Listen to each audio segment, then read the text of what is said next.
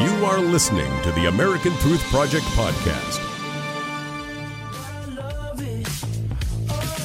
Now, here at America Trends, you know we only talk about what you say is trending that day. So let's get right back to it. The vice presidential debate is all the buzz today. Back with me, Barry Nussbaum. Thank you for being with me. Now, um, Pence, he laid out Trump's entire economic plan. This is something you and I've discussed a lot on the show, but for our viewer, viewers, let's watch a recap of that. Donald Trump and I have a plan to get this economy moving again. Just the way that it worked in the 1980s, just the way it worked in the 1960s. And that is by lowering taxes across the board for working families, small businesses, and family farms, ending the war on coal that is hurting jobs and hurting this economy, even here in Virginia. Uh, repealing Obamacare, lock, stock, and barrel, and, and repealing all of the executive orders that Barack Obama has signed that are stifling economic growth in this economy. We can get America moving again. Put on top of that the kind of trade deals that'll put the American worker first, and you've got a prescription for real growth. And this is interesting, Barry, because this is where Mr. Trump is making great strides and no one's talking about it. Everybody's saying, oh, well, Mr. Trump isn't winning the millennials. Well, guess what? Hillary's down very far from where Obama was with millennials. They say, oh, well, Trump can't win minorities, he can't win Hispanics. Well, you know what? Hillary's numbers are so off with American workers, especially in places like the Rust Belt, like like Ohio uh, and, and, other states, um, that she could lose just based on that unless she gets huge numbers of Hispanics, blacks, and millennials, which she's not pulling so far, um, at least not to the numbers that she needs. But here's what's interesting Tim Kaine last night came ready to try and pull those votes out with a very rehearsed epitaph for lack of a better word, he kept going back to. Watch him try to defend Hillary Clinton. And On the economy, there's a fundamental choice for the American uh, electorate. Do you want a you're hired president in Hillary Clinton, or do you want a you're fired president in Donald Trump? I think that's not such a hard choice. Hillary and I have a plan that's on the table that's a you're hired plan. Five components. First thing we do is we invest in manufacturing, infrastructure, and research in the clean energy jobs of tomorrow.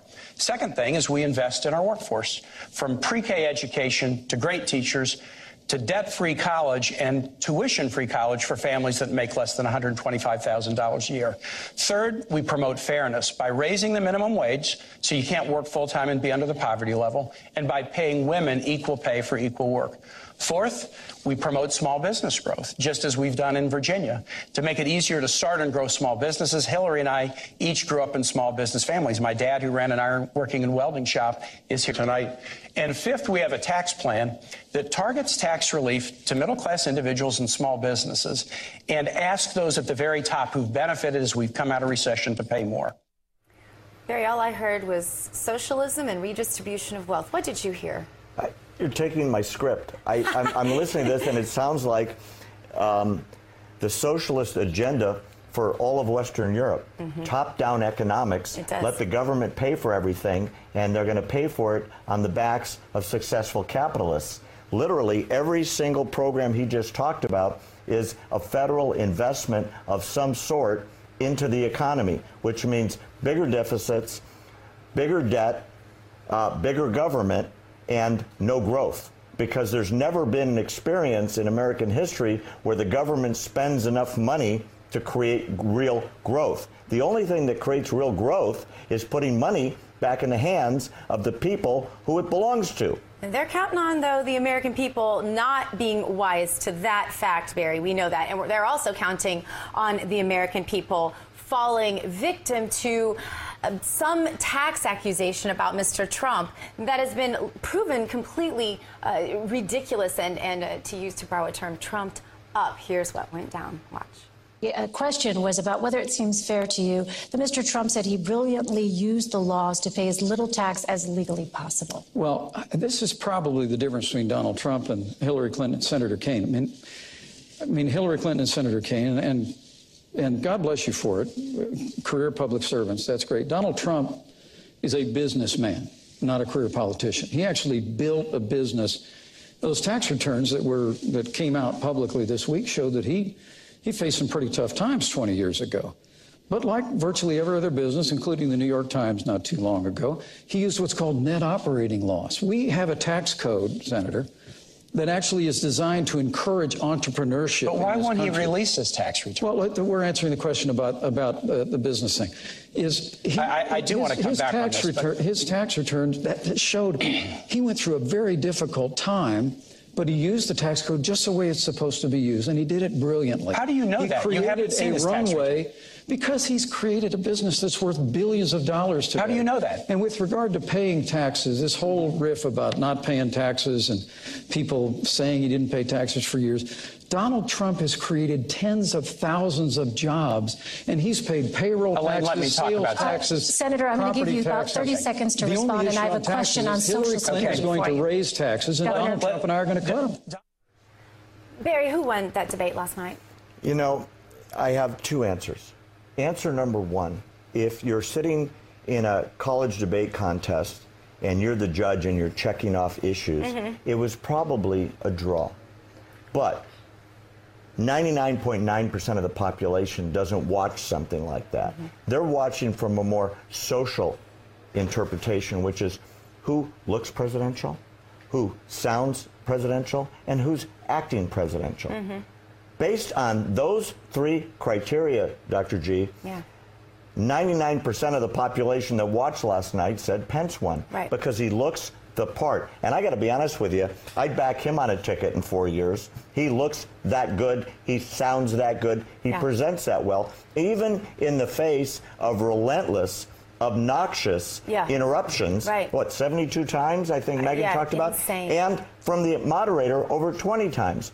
So the polls say overwhelmingly Pence won. Mm-hmm. The big question is, is it going to move the dial or not? Right. Right? Will the it? people that love Trump still do. The people who love Hillary still do. The people in the middle, if they happen to think that the vice president is important enough, this moved the dial to the right. Here's the important question, and people haven't talked about it today on the news. You have two people running for office that are extremely old in American political history right. and will be the oldest president. Right. In this specific election cycle in 2016 November, the vice president is very important because the only job of the vice president, besides breaking a tie in the Senate and showing up somewhere where the president's too busy and it's not that important, right. is to step in in case of inca- incapacitation. Exactly. One of these guys could do could that. very well be that guy. More likely so than in past elections. Than ever sure. before. And in that case, Pence is the guy based on what happened last night.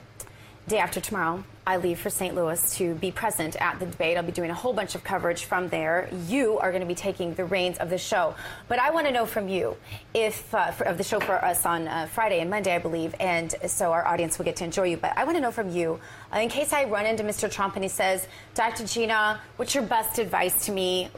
You go ahead and tell me. What's I your best advice? I love this Donald question. Trump? My answer is simply be Mike Pence. Mm. Be Mike Pence. Be That's going to be hard Pence. for Donald Trump to be. You know, I'll Mike tell you Pence. why. Pence, literally, in a very calm, not overpowering, not disrespectful, certainly presidential ish, presents the policies of Donald Trump in a way that are very easy to listen to, that are very palatable, and he looks like the President of the United States. Mm-hmm. Trump needs that advice more than anything. Do not get sucked in to Hillary's personal stuff. Got it. because he tends to get that hook, line, and sinker. I'm pretty sure that he has been advised of that, but I'll make sure of it. Thank you so much for being with us. Barry, find him at barryfindbarry.com. Stay with us. More America Trends coming at you. Thanks for listening to the American Truth Project, a 501c3 nonprofit. Please subscribe to our podcast and follow us on our social media channels to stay plugged in to the truth. Go to americantruthproject.org and subscribe to our newsletter to stay informed on the latest news.